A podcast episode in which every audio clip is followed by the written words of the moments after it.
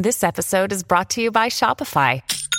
Forget the frustration of picking commerce platforms when you switch your business to Shopify, the global commerce platform that supercharges your selling wherever you sell. With Shopify, you'll harness the same intuitive features, trusted apps, and powerful analytics used by the world's leading brands. Sign up today for your $1 per month trial period at shopify.com slash tech, all lowercase. That's shopify.com slash tech.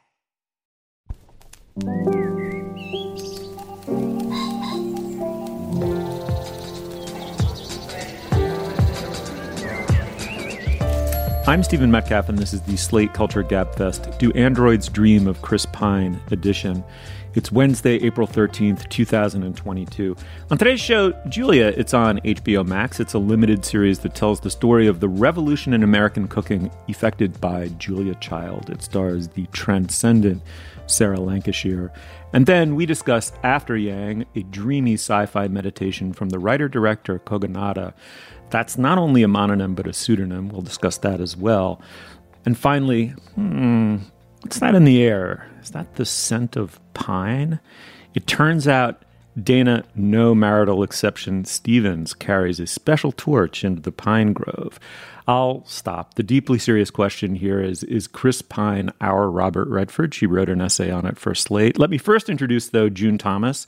June is the co host of uh, Working, Slate's podcast about the creative process. June, a delight to have you back, and it's a double delight. I'll explain in a sec. Though you know why. well, thank you, Stephen. I'm very happy to be here. It's the double delight because you and I are huge fans of Happy Valley Last Tango in Halifax, and thereby Sarah Lancashire, who in 2014 you said deserved to be better known, and her moment may have arrived. We'll get to it. We'll get to it. But I'm so psyched you're here to talk about that and other things. And of course, Dana Stevens is the film critic for Slate and the author of the hit book Cameraman about the life of Buster Keaton, but so much more. A terrific book length essay on the 20th century and film. Dana, hey. Hey, Stephen, thank you for those very sweet words about my book. They flow easily, Dana, because they are uh, sincere. It's, a, it's just a delight when a, a friend of yours triumphs. You know, you did a great job. Thank you so very much. Well, I had I had one word for listeners about the book. Since last week I told you that I was going down to Washington D.C. and Williamsburg, I should tell Boston-based listeners that this week, in fact, the day this show drops on Wednesday, April 13th, I will be in Boston at the Great Coolidge Corner Theater, an old movie house where Steve, if you remember, we once did a live Slate Culture Gabfest. I know that was that was the ignominious moment where I got goaded by the audience into singing and didn't hit the side of a fucking barn with my uh, pitch. But, you know, whatever. I've forgotten that, Dana. I'm glad that you're going to supplant the stink of that with the scent of pine, the beautiful scent of pine. I will be there showing the general and signing books and talking with Ty Burr, former film critic for the Boston Globe. So if you live in Boston and you want to come see me, look at the Coolidge Corner Theater website for more information. Brilliant. Okay, uh, guys, shall we make a show? Let's. All right. Well, Julia, it's on HBO Max. It's a limited series about Julia Child. Not a totally unfamiliar subject, of course. There was a Meryl Streep movie, and kind of know the story. But this one's this one's interesting. It covers her move from cookbook pioneer to public TV star. It's part marital dramedy. Her husband is played by the forever delightful David Hyde Pierce. It's also part Mad Men esque period piece. It takes us back to an America still lost in the supermarket, a country without its own developed foodways and for whom French food was still pretty much totally alien. Child was out to create a real revolution, a bridge between the cordon bleu, where she'd studied, and the typical American housewife. The show delightfully stars Sarah Lancashire. We can't wait to talk about her. She of Happy Valley, Last Tango in Halifax. But uh, let's listen to a clip. Let me set it up a little bit. In this clip, we're going to hear a snobby public TV executive who's been a big naysayer about the idea of Julia Child hosting her own TV show, and she wins him over with a slab of pate and a sly wit. Let's listen. Listen, I'm glad you called. I've been thinking about your desire to do a cooking show, but I'm afraid I made that... pate. Huh? Goose. Can I entice you to try it? Allow me. Oh.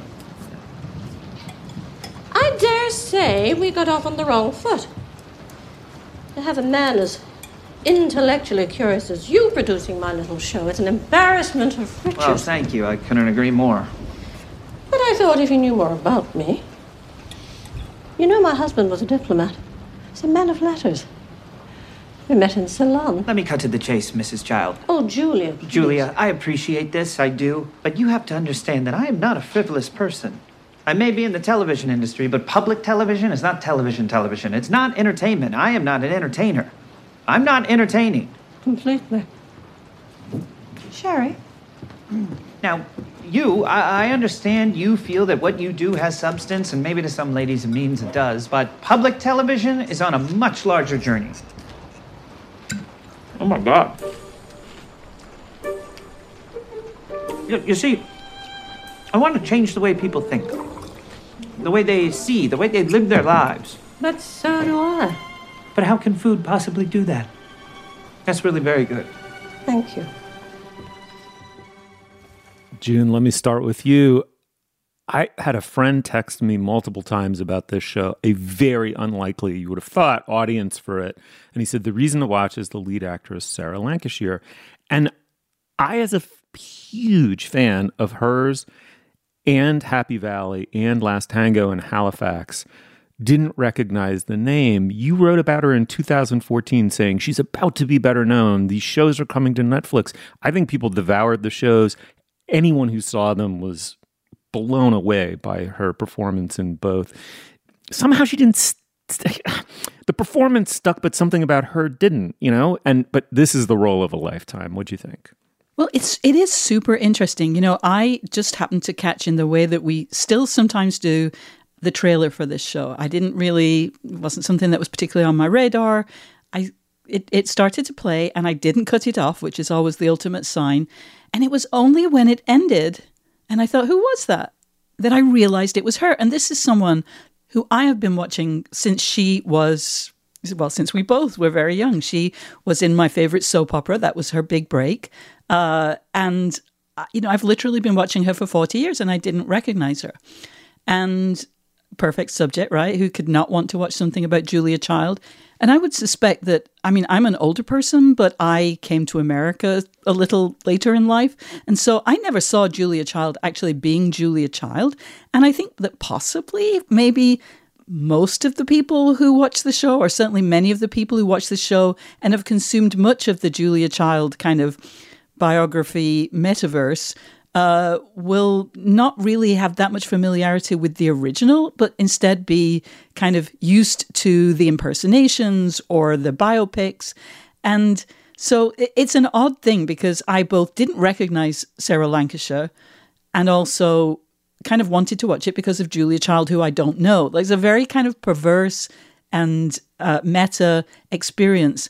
But I'm so glad I did start to watch it because even though it is in many ways a very sort of standard, middlebrow, very low stakes in a way show, I found it absolutely compelling. It was a delight.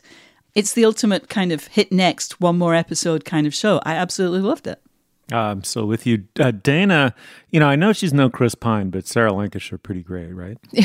yeah, I can tell that Pine is going to be the animating theme I'm of this so show. sorry. I won't complain. Uh, yeah, I didn't feel any need for another show on on Julia Child because Julie and Julia, the Nora Ephron, you know, double film about about Julia Child with Meryl Streep as Julia Child and Amy Adams as you know the blogger who cooks all her recipes is sort of chapter and verse in our household. My daughter worships Meryl Streep, and we've watched that movie so many times. It's sort of one of our comfort watches that I sort of felt like I don't need to see any more about Julia Child's life story or anyone else playing her. But June, I was wrong, and thank you for suggesting this show. It's so much fun and so pleasurable. And while I haven't watched all the available episodes yet, I completely plan to stick with it. And like you say, it's somewhat low stakes in terms of you know the big suspense of the show is essentially will this you know privileged, successful woman who's already published a legendary cookbook that's made her famous and who has a loving diplomat husband manage to make a successful TV show or not? So it's not exactly life or death stakes, but it winds up being such a, a wonderful story. And it is really Sarah Lancashire who, who anchors all of that. And it's quite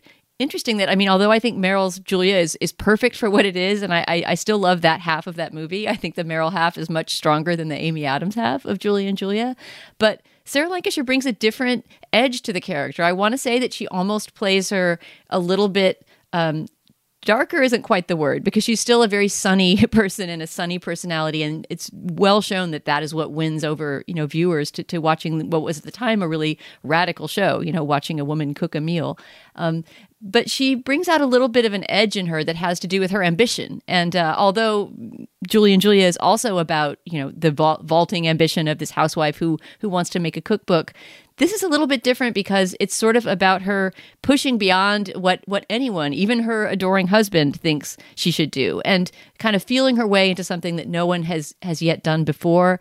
I don't know how to describe it, but I feel like I, I feel like this is almost a sequel to Julie and Julia, mm. where you hmm. get to you know hop into a different metaverse and explore a different side and different chapter of that same character.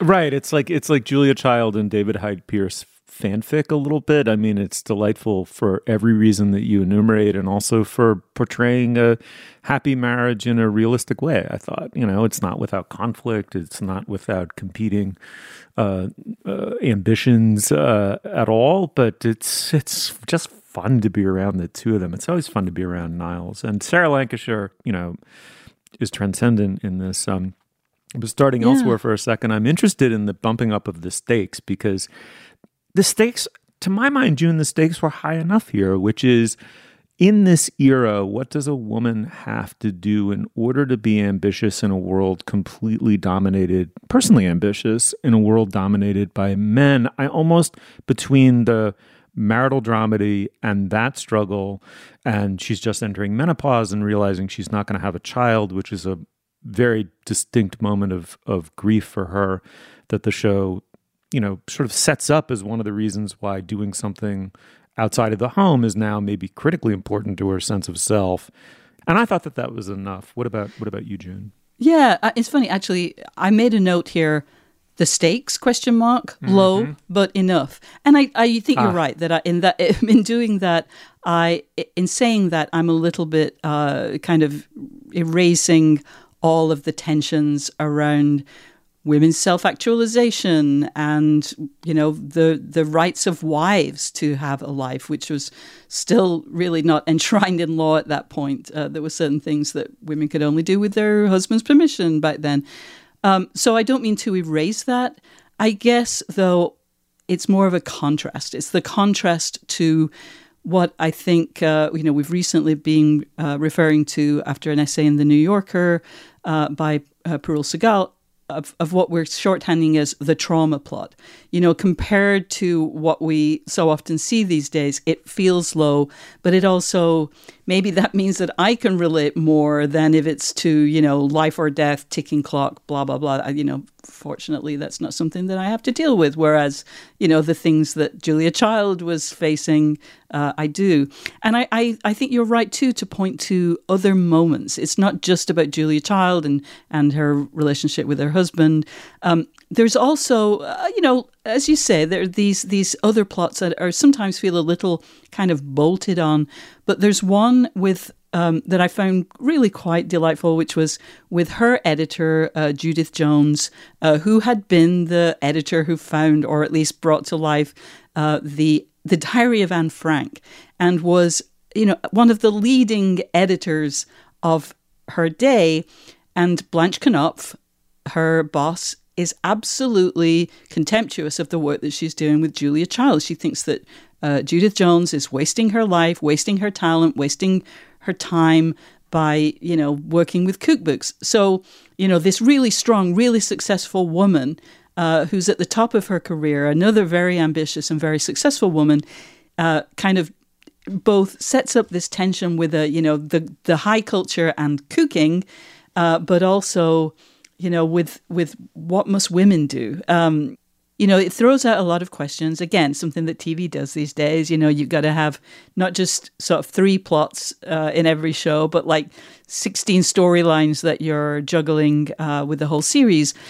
But I pretty much enjoyed most of them. So, mm. you know, I had no complaints. And I, and I, yeah, I, and Sarah Lancashire, she truly, you know, it, it, when I wrote that piece in 2014, I think in many ways the thing I wanted to do was say, this is someone you haven't heard about because she's Northern. She's Northern royalty. Her father was a writer for Coronation Street. She got her start on Coronation Street. She's she's basically been doing northern shows. And, you know, usually that means working class shows and you know, it's it, she just has never made the leap as many people don't from the north. Um, and I, am just just so glad to see her uh, you know, appearing on an American show with American stars and getting to kind of act against them. And I'm just so so happy. And I hope I hope there's more. I'm right there with you, June, and I strongly suspect there will be. Dana, maybe one last thought, which is maybe we shouldn't lower the stakes as much as we have in the following sense. There's a wonderful shot of uh, or, or miniature scene of uh, her and the, her husband in an American supermarket. I'm going to say circa 1961, and the point she makes is actually an interesting one. He's horrified at the ingredients that she's going to try to prepare French haute cuisine with. And she says, I, I have to select dried herbs. I have to select X, Y, and Z from the shelves of the A&P or wherever they are, because that's who these readers, this is what these readers of mine are going to have access to. And she is building an interesting bridge. And across that bridge came everybody else, right? This kind of I mean, there was regional, there were deep regional food foodways in the United States, and always have been, and always will be. The South, in particular, soul food. I mean, all kinds of things. But in some sense, it took Julia Child to begin a self consciousness about food in a cosmopolitan way that then allowed for the food culture I think probably we and all of our listeners are now steeped in. I mean, a completely different level of seriousness about home cooking. I think Alice Waters crosses the Julia Child bridge as well, 10, 15, 20 years later, affecting or, or, or sort of deepening that revolution. And, and eventually we get a consciousness of, of an entire integrated food system, where food comes from, how to make it sustainable, um, uh, et cetera, et cetera, et cetera. I don't actually don't know how small that is. I think it's hard to cram that into you know the expositional portions of a TV dramedy, but I I believe it, and I think they've done an elegant job.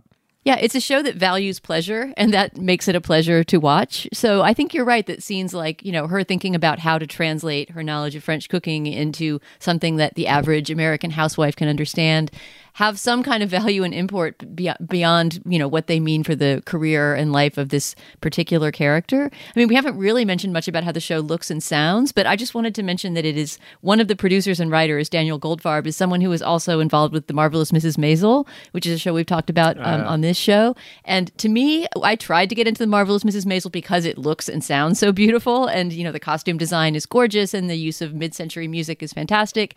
Ultimately, I found the main character too annoying and uh, and the writing of the show kind of subpar, and I didn't stick with it. But this has all of that pleasure element, you know, incredible costumes and wonderful colors, and you know Frank Sinatra belting tunes on the soundtrack.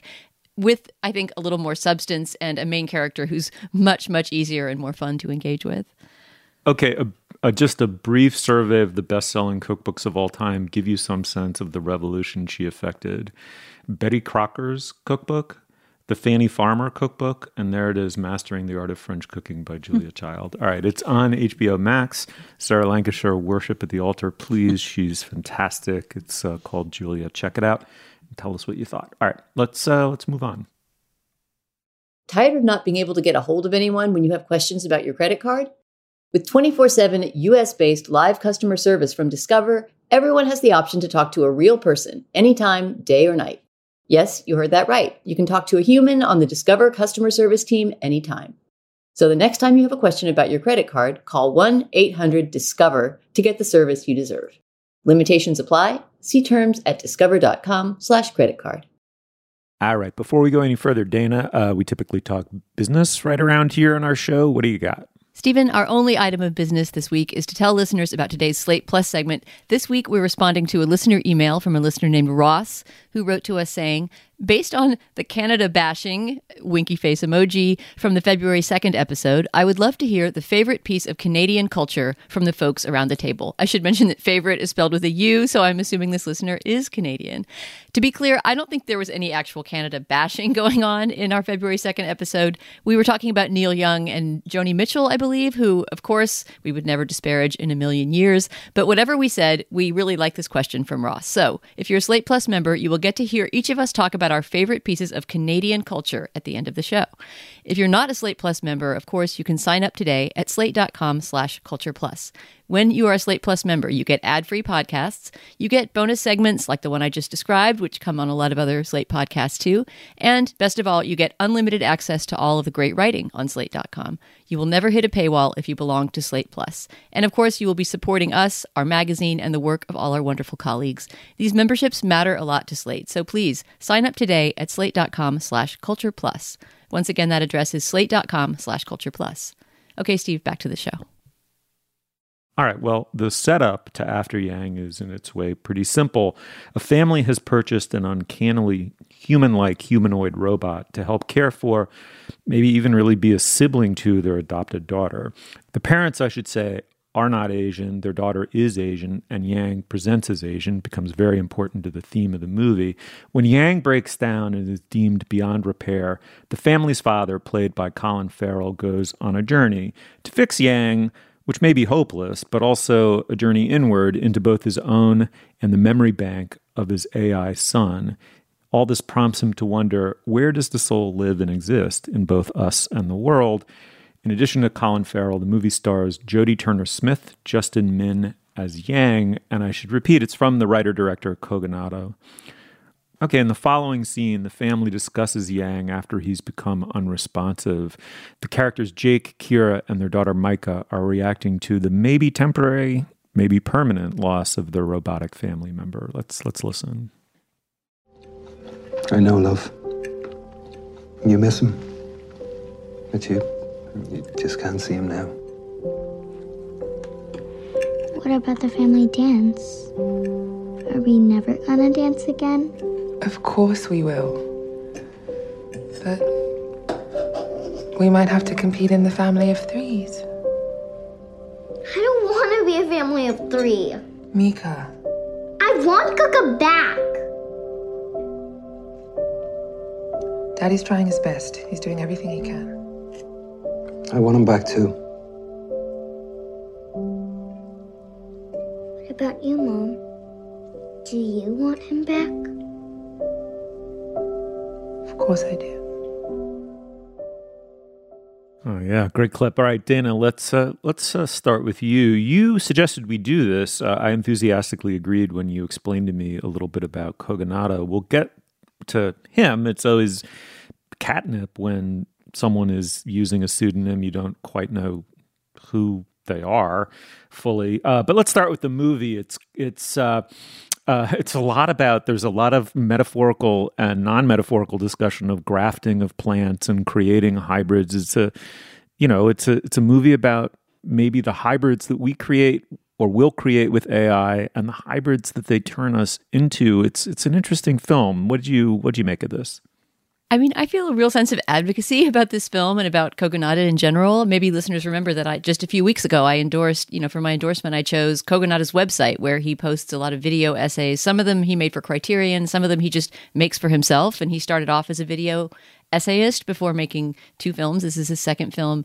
And to me, they've just both been maybe I love his first film, Columbus, a bit more than this one, but they, they just are so sui generis, so imaginative, and and so cerebral while at the same time to me at least being emotionally moving and impactful. Uh, so i really hope that people seek him out because i noticed that when you go to showtime which is where this movie is streaming you literally have to type in the entire title of the movie before it comes up. They're doing nothing whatsoever to promote it. So i hope this segment turns a few people onto it.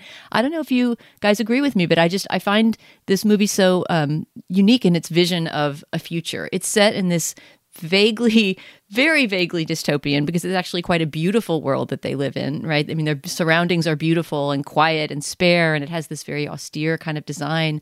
Um, but there's a sense that the world they live in has been through something terrible. At one point, you see a bulletin board on one character's wall that has some kind of clipping that says, War ends after 60 years. And I got this sense that we're somewhere late in the 21st century when there's been some sort of global cataclysm and that, you know, they're in a world that's recovering from that. And that somehow, in a way that isn't really explained. There's no kind of expository dialogue to tell us how this is true, but that the existence of these androids that can be purchased in order to provide emotional experiences, right? I mean, the reason that the couple has bought this this humanoid AI creature is because he is of Asian heritage, or is he's at least programmed to appear to be of Asian heritage, Chinese, like their daughter, and he's therefore able to impart knowledge about Chinese culture to her.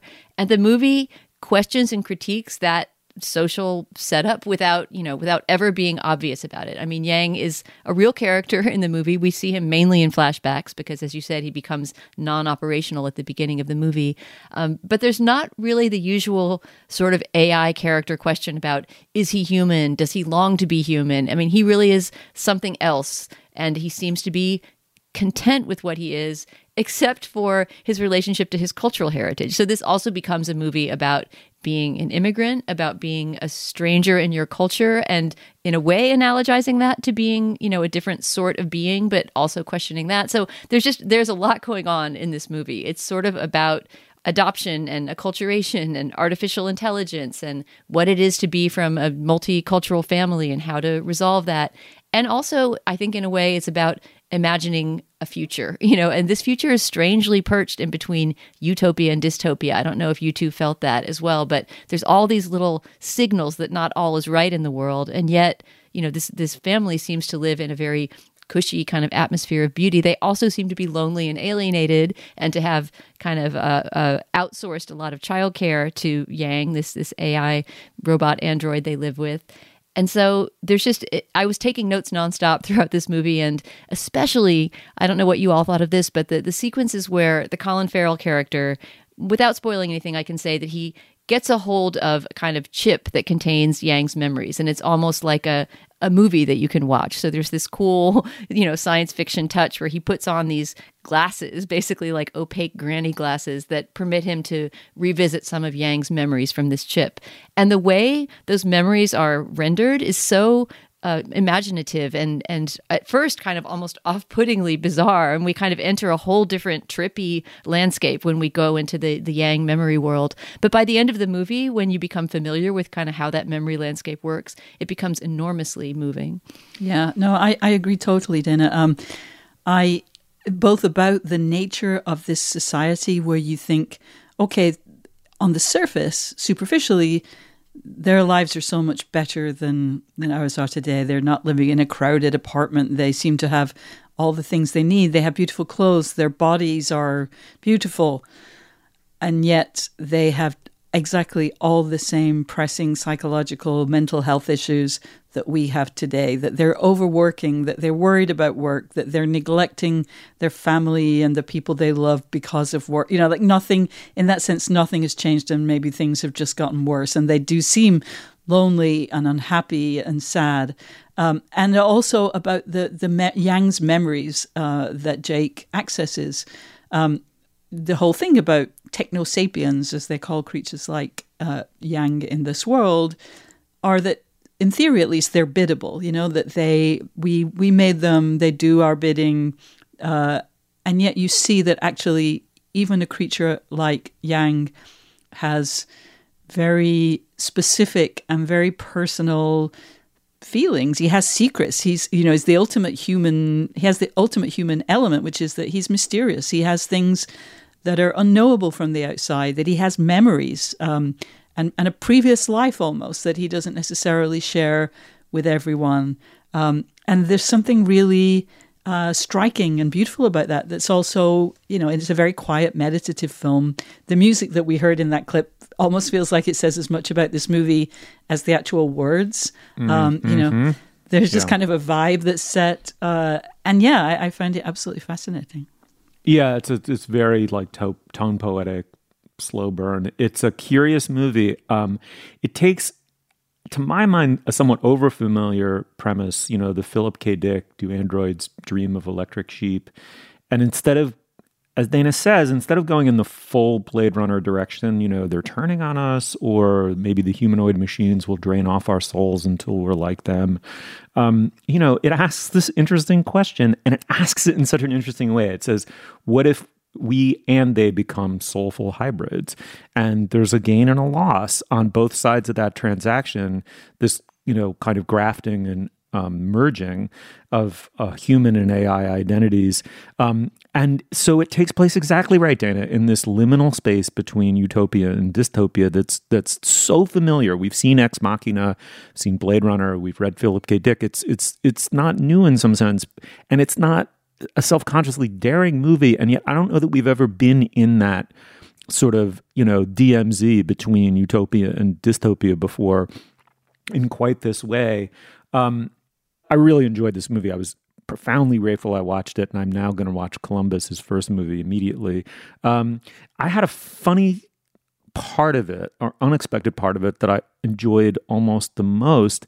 And the movie doesn't spend a lot of time exploring. It didn't go in this direction, which is fine. But when you're in it, to me, it was gripping, which is the ancillary worlds around technology. One being the commercial world, so it's sort of an iPhone and Apple Apple parable. They keep saying Yang is a black box device. Like you're not allowed actually to open up and find these memories. It's totally illegal. You're not allowed to unlock or explore it the way you're not allowed to an iPhone. Clearly, the company that makes them sort of the one sinister. Well, there may be many sinister notes, but the most sinister note in the movie is the company is called Brothers and Sisters, and is clearly meant to be a stand-in for Apple and like the the super friendly kind of cultist, you know, sort of bobo hippie cultist who interfaces with you at the at the Apple like store is kind of wonderfully uh, portrayed, um, but also a kind of black box hacker world you know anonymous collective uh, uh, grapevine that the father has to move through in order to possibly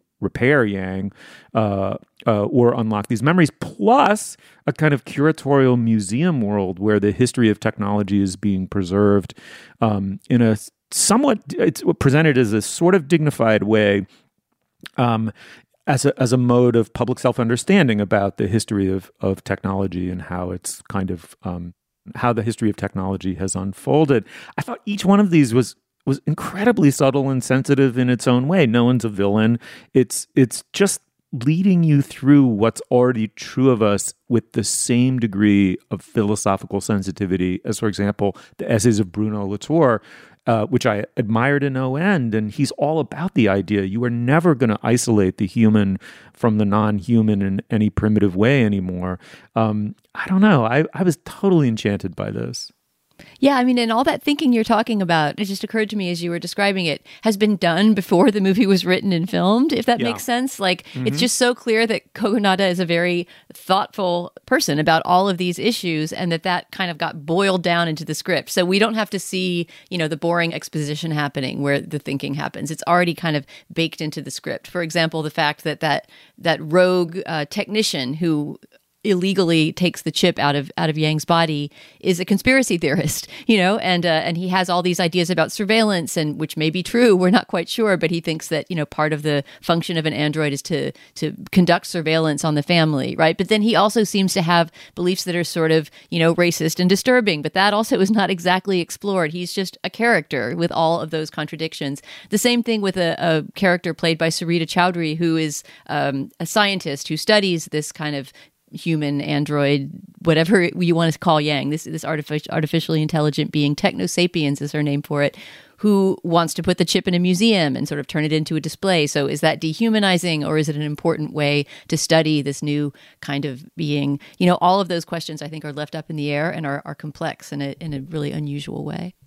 I just want to just butt in to say even though it is kind of it in a sense it is contrast uh, with the rest of the movie it's sort of you know, the first few minutes as the credits roll are this incredible uh, thing that's referenced in the clip we heard earlier family dance, a kind of competitive, synchronized choreography uh, that's a competition, but also exercise and also family bonding. an amazing scene, which uh, then the rest of the movie is kind of set against. Uh, but I absolutely love that. Oh, best opening credits of 2022 so far. I just wanted to mention one uh, supporting actress in this who is uh, something of a muse of Kogonada. I get the impression because she played the main character in Columbus, his first movie, which I really want to send people to as well. Her name's Haley Lu Richardson. Actually, we've seen her in something else that we talked about on the Gabfest. Yes. She was in Support the Girls, that wonderful movie That's with it, Regina Hall, directed by Andrew Bujalski, that we talked about a few years ago. Haley Lu Richardson's in that. Anyway, she plays a supporting but really important part as someone from Yang's past who is discovered when Jake, the Colin Farrell character, starts to investigate Yang's memories. And she's fantastic. She's just an extraordinary actress who really vibes with this director in particular. So Haley Lu Richardson, watch out for her. Okay, one last very quick comment. In the same way that Julia is about, and a thing you don't often see representative, uh, realistic portrait of a happy marriage. This one is a very realistic portrait of good enough parents, right? Um, and uh, I was grateful for that. That really rang a bell with me. It's after Yang. It is findable on Amazon Prime via a sub Showtime subscription, but it's also on Hulu Plus, where I found it. Check it out. Well, we'd love to hear from you about it in his first movie. Let's uh, let's move on. This episode is brought to you by Visit Williamsburg. In Williamsburg, Virginia, there's never too much of a good thing. Whether you're a foodie, a golfer, a history buff, a shopaholic, an outdoor enthusiast, or a thrill seeker, you'll find what you came for here and more. So ask yourself, what is it you want? Discover Williamsburg and plan your trip at visitwilliamsburg.com. When you need mealtime inspiration, it's worth shopping Kroger, where you'll find over 30,000 mouthwatering choices that excite your inner foodie. And no matter what tasty choice you make, you'll enjoy our everyday low prices, plus extra ways to save, like digital coupons worth over $600 each week. You can also save up to $1 off per gallon at the pump with fuel points. More savings and more inspiring flavors make shopping Kroger worth it every time. Kroger, fresh for everyone. Fuel restrictions apply. Okay, I mean, I think the only way to do justice to this segment is to start out being my inane self. Dana, what's that pine tree shaped air freshener doing dangling from your rearview mirror? do you, is it really true what I'm reading that you make your spouse bathe in pine sol? I, I we have to get to the bottom of this. Why do you love Chris Pine? I can't tell him apart from the other Chris's. I mean, I have to go to Wikipedia to remember that he was young Kirk. And I, am not saying I don't love him, but today's Robert Redford. I mean, I could off the top of my head, I could name 20 Robert Redford, iconic Robert Redford roles, and and Pine takes Wikipedia. I mean, that could be just me. Well, that's the argument of the piece, though, Steve. I mean, the reason that I wrote this little appreciation and assessment of Chris Pine's career is because he has two new movies coming out. All the Old Knives is one, which is, I think, streaming only, and then one called The Contractor. And neither is a great movie. I think All the Old Knives is a is a more exciting vehicle for him than The Contractor is.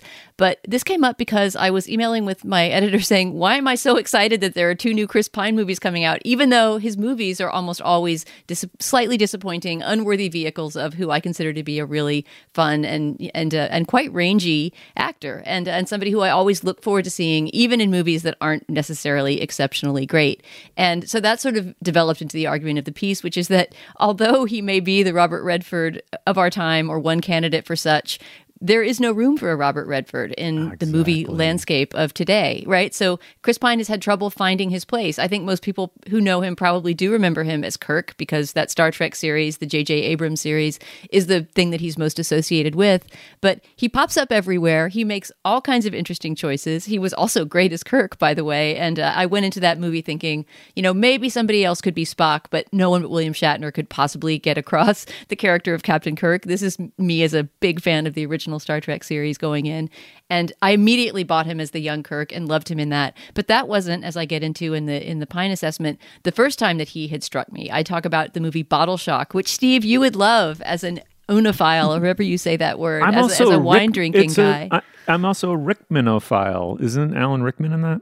Yeah, Bottle Shock is this movie from 2008. It's a little indie that is about it's about a real life story about the moment that California wines became uh, started to become ascendant over European wines. And Steve Alan Rickman plays this snobby wine merchant, this British mm-hmm. wine merchant who reluctantly goes to California to explore the Napa Valley, and there meets up with, among other people, Chris Pine, who plays this sort of I don't know how to describe what he is. He's sort of a a hippie ne'er do well cellar rat, as he calls himself, somebody who works at a vineyard but doesn't take his job particularly seriously. Hey, can we get a barrel sample for this uh, French wine snob? He doesn't think we make real wine here. Anyway, it's a super fun, somewhat lightweight but delightful movie. And I just remember going to it, and in addition to adoring Alan Rickman's performance in it, I actually think it is one of his great roles thinking, who is that young hippie kid with the eyebrows? He's just such a striking actor with a particular kind of buoyant energy, and he's both very funny and kind of moving as this, you know, this kid trying to find his way in the world of Napa Valley winemaking.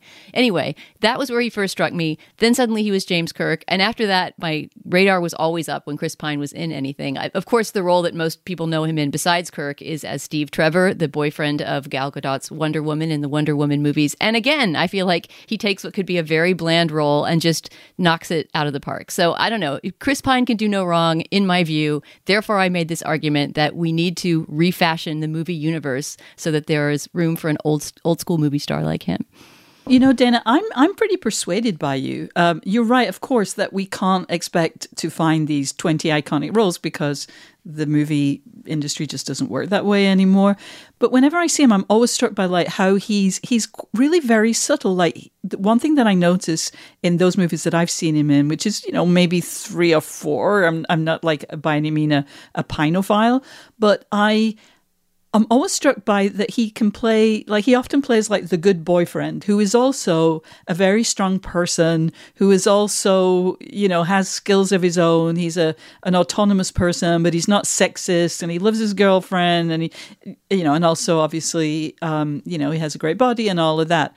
Um, and he there you know that that kind of role can be thankless and can be bland and can be you know just a pretty face, and he is both a pretty face and, you know, a hot bod, and he does give you depth of, you know, this guy can can. This is a guy you would want to know. You would want to be this guy's best friend, or maybe his girlfriend, or his boyfriend, or whatever. But it's astonishing to be able to kind of pretty much constantly have that kind of feeling given the kinds of roles that men like him are getting given these days. Mm, I can't really come up with interesting things to say about Chris Pine, I have to confess. But about Robert Redford and the hole in the middle of our culture, at least as I understood it growing up, and as it hasn't really transposed into you know my mid uh, adult life is uh, you know there was just a space that Redford occupied and maybe he occupied it alone and to expect anyone to occupy it again is is nonsensical the closest would be in the 90s when people started to understand that Clooney was handsome but had hidden depths, that he was politically thoughtful, uh, represented a kind of liberal, you know, uh, paragon in a way. And I thought, I, you know, that, that would be the closest. But even now we're coming up on 20, 25, 30 years, you know, and I don't, I can't see a sequel to that really.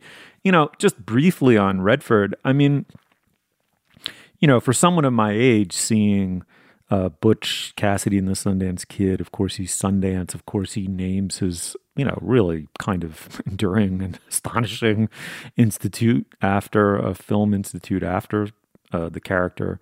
Uh, you know, The Sting, the second buddy movie he makes with uh, Paul Newman, and then All the President's Men. You know, this uh, dark and serious movie about the bringing down of Nixon by the Washington Post reporters. I mean, every one of these occupies a social space that's been modified nearly out of existence, including the kind of homosocial bonding of those first two iconic roles uh, uh, with Newman. But you know, also just God, it. The, the, I hate Dana being a hopeless nostalgiac, but there is something about the you know that that 70s period Redford where you sensed I wouldn't call him an actor of range. You could argue he's an actor of some depth. He knew how to be quiet and look thoughtful, very thoughtful. Um, but he also he played roles that were socially significant to someone like me that a journalist could be a hero who could take down a corrupt president and all the president's men you know is just a, a life a life shaping thing to see and um it's no knock on very pretty very talented chris pine that he can't be that anymore. You know, Steve, you're responding a little bit like some slightly trolly people did to me on Twitter after I posted this Whoop- Chris Pine whoopsie. assessment, where they wanted to wade in and just say, "How dare you say that? I can name Oh, no. five iconic roles that Redford has taken on."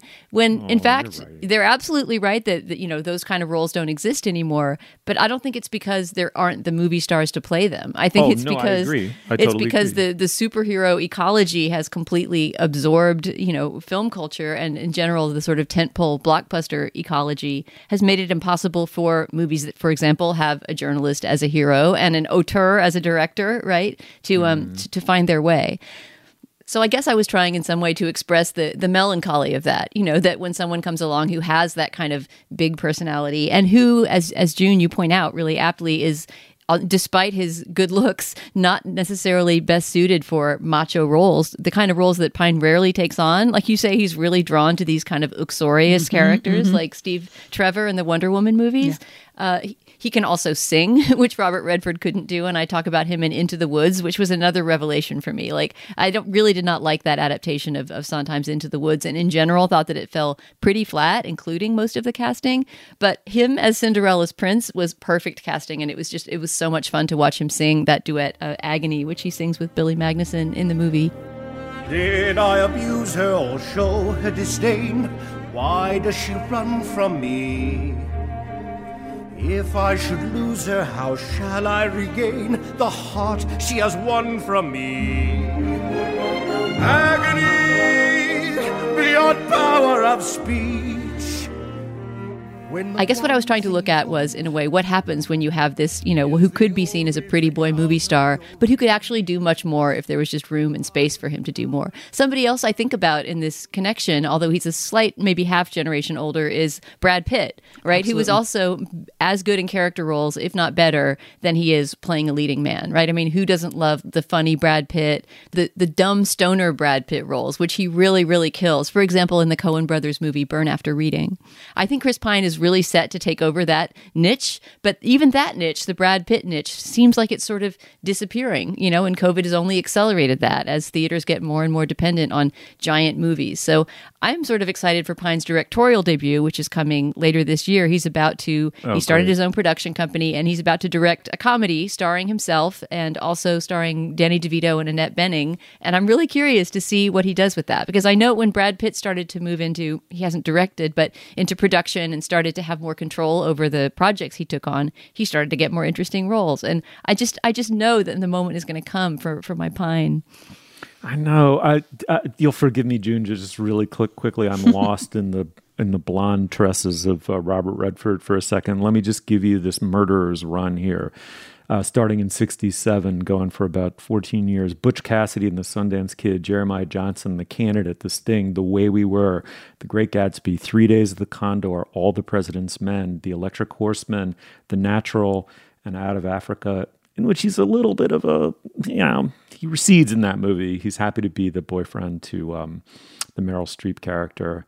Uh, no, that Hollywood doesn't exist anymore. I guess we can mourn it, but but maybe there's an upside. Like no more macho cishet white male saviors. Uh, you can't be a movie star in that way anymore. That's a gain.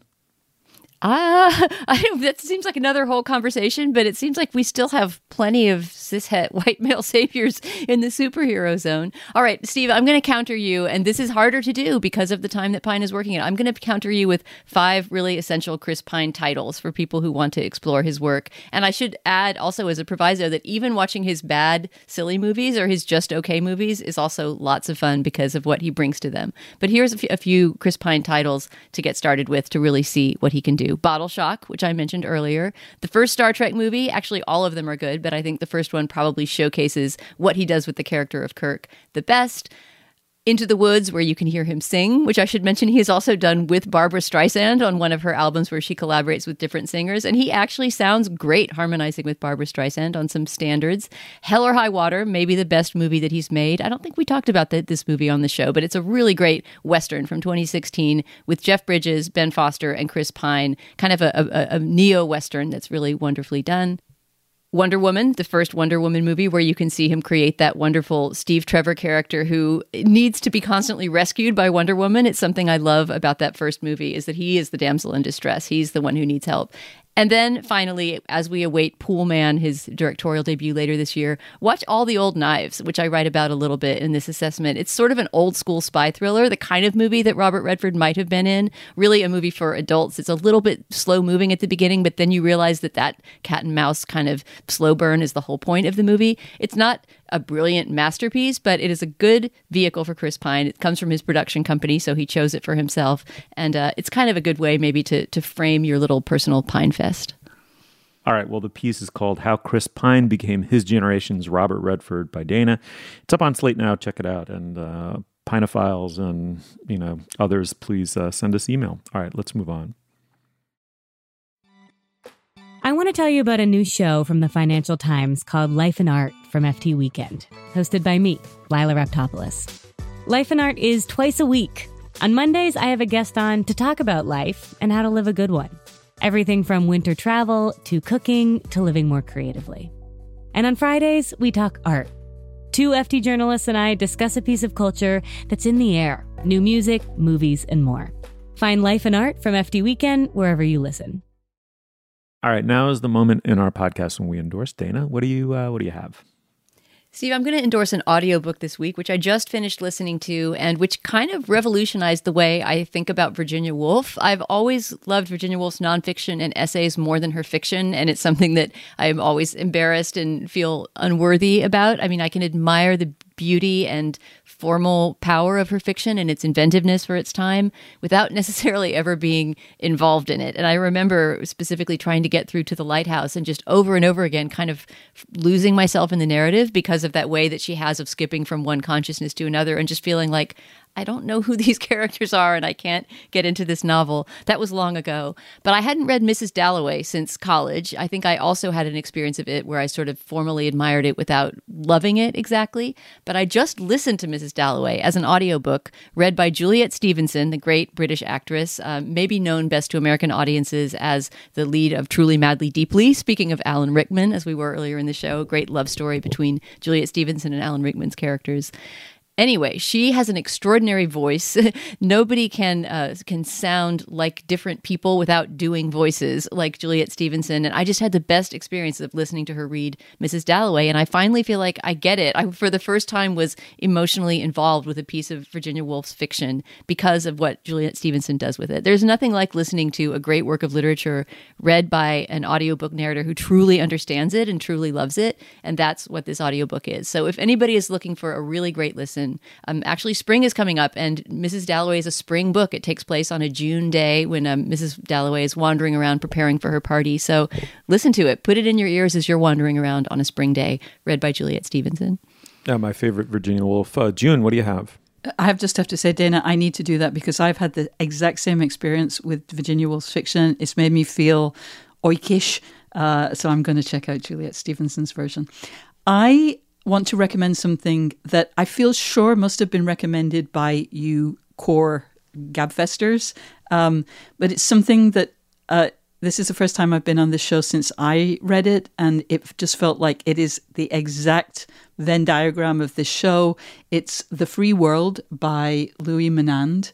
Uh, it's about ideas uh, from World War II to the Cold War, and it's just we, we've talked a lot in this show about range, and oh my God, the guy's range, the intellectual range, the kind of mastery, which is a weird word, but feels like the only appropriate word for for what he does in this book. It's he writes about politics and art, you know, visual art and music, lots of different kinds of music, and criticism and race and the women's movement and just about all and you know and wars and all the big things that happened in that incredibly tumultuous period in a way that after I had finished I just felt like I finally understood like all of these things and how they fit together it's really an incredible book and so I think anybody who enjoys this show will enjoy it so if anyone still hasn't read it uh, please go and do so uh, interesting relatedly uh, I'm going to endorse a um, essay by Justin E. H. Smith, who I only just became familiar with through uh, an interview he did. He's written a book about, I mean, speaking about the hybridization of human beings with technology. That's a subject that fascinates him. Apparently, he's a philosopher, and um, he made a move into into. I mean, he write apparently writes for Slate, editor at large for Cabinet Magazine he, like Menand, is an academic who ventures into public interest or general interest writing with total control and elan. I mean, he has no problem communicating to a non expert or non specialized audience.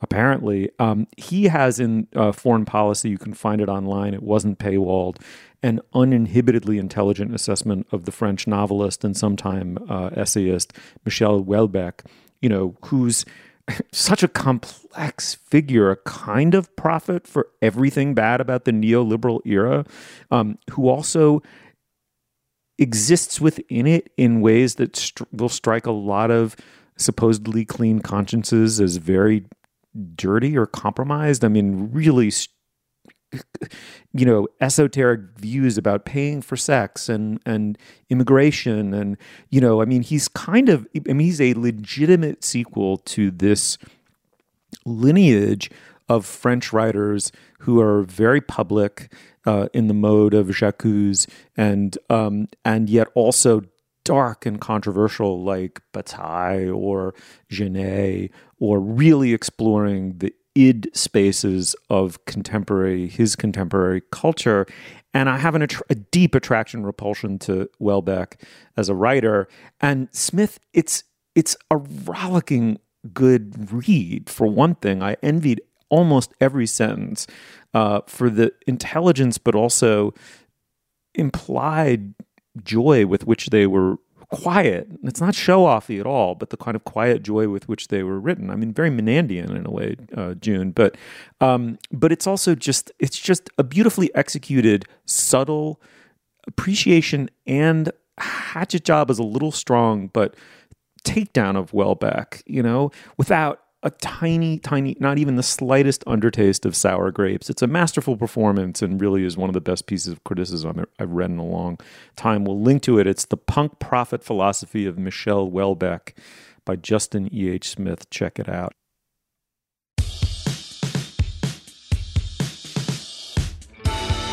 June, thank you. This was uh, this was really really fun, and I got to hear you say "kook book" at least three times. Kook book, kook book, kook book. Thank you for having me. yeah, of course, a delight. And Dana, as always, just a total pleasure. Yes, it was a good one. You will find links to some of the things we talked about today at our show page. That's slate.com slash culturefest.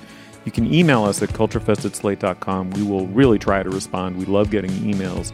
Uh, nudge us if you don't hear from us. The intro music to our show is by the composer Nicholas Britell. Our production assistant is Nadira Goff. Our producer is Cameron Drews. For June Thomas and Dana Stevens, I'm Stephen Metcalf. Thank you so much for joining us, and we will see you soon. Take care.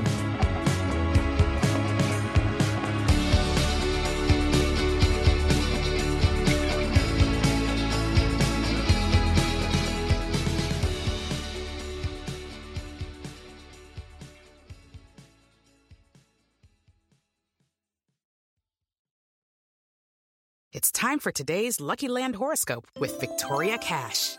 Life's gotten mundane, so shake up the daily routine and be adventurous with a trip to Lucky Land. You know what they say your chance to win starts with a spin. So go to luckylandslots.com to play over 100 social casino style games for free for your chance to redeem some serious prizes. Get lucky today at luckylandslots.com. Available to players in the U.S., excluding Washington and Michigan. No purchase necessary. VGW Group, void or prohibited by law. 18 plus terms and conditions apply.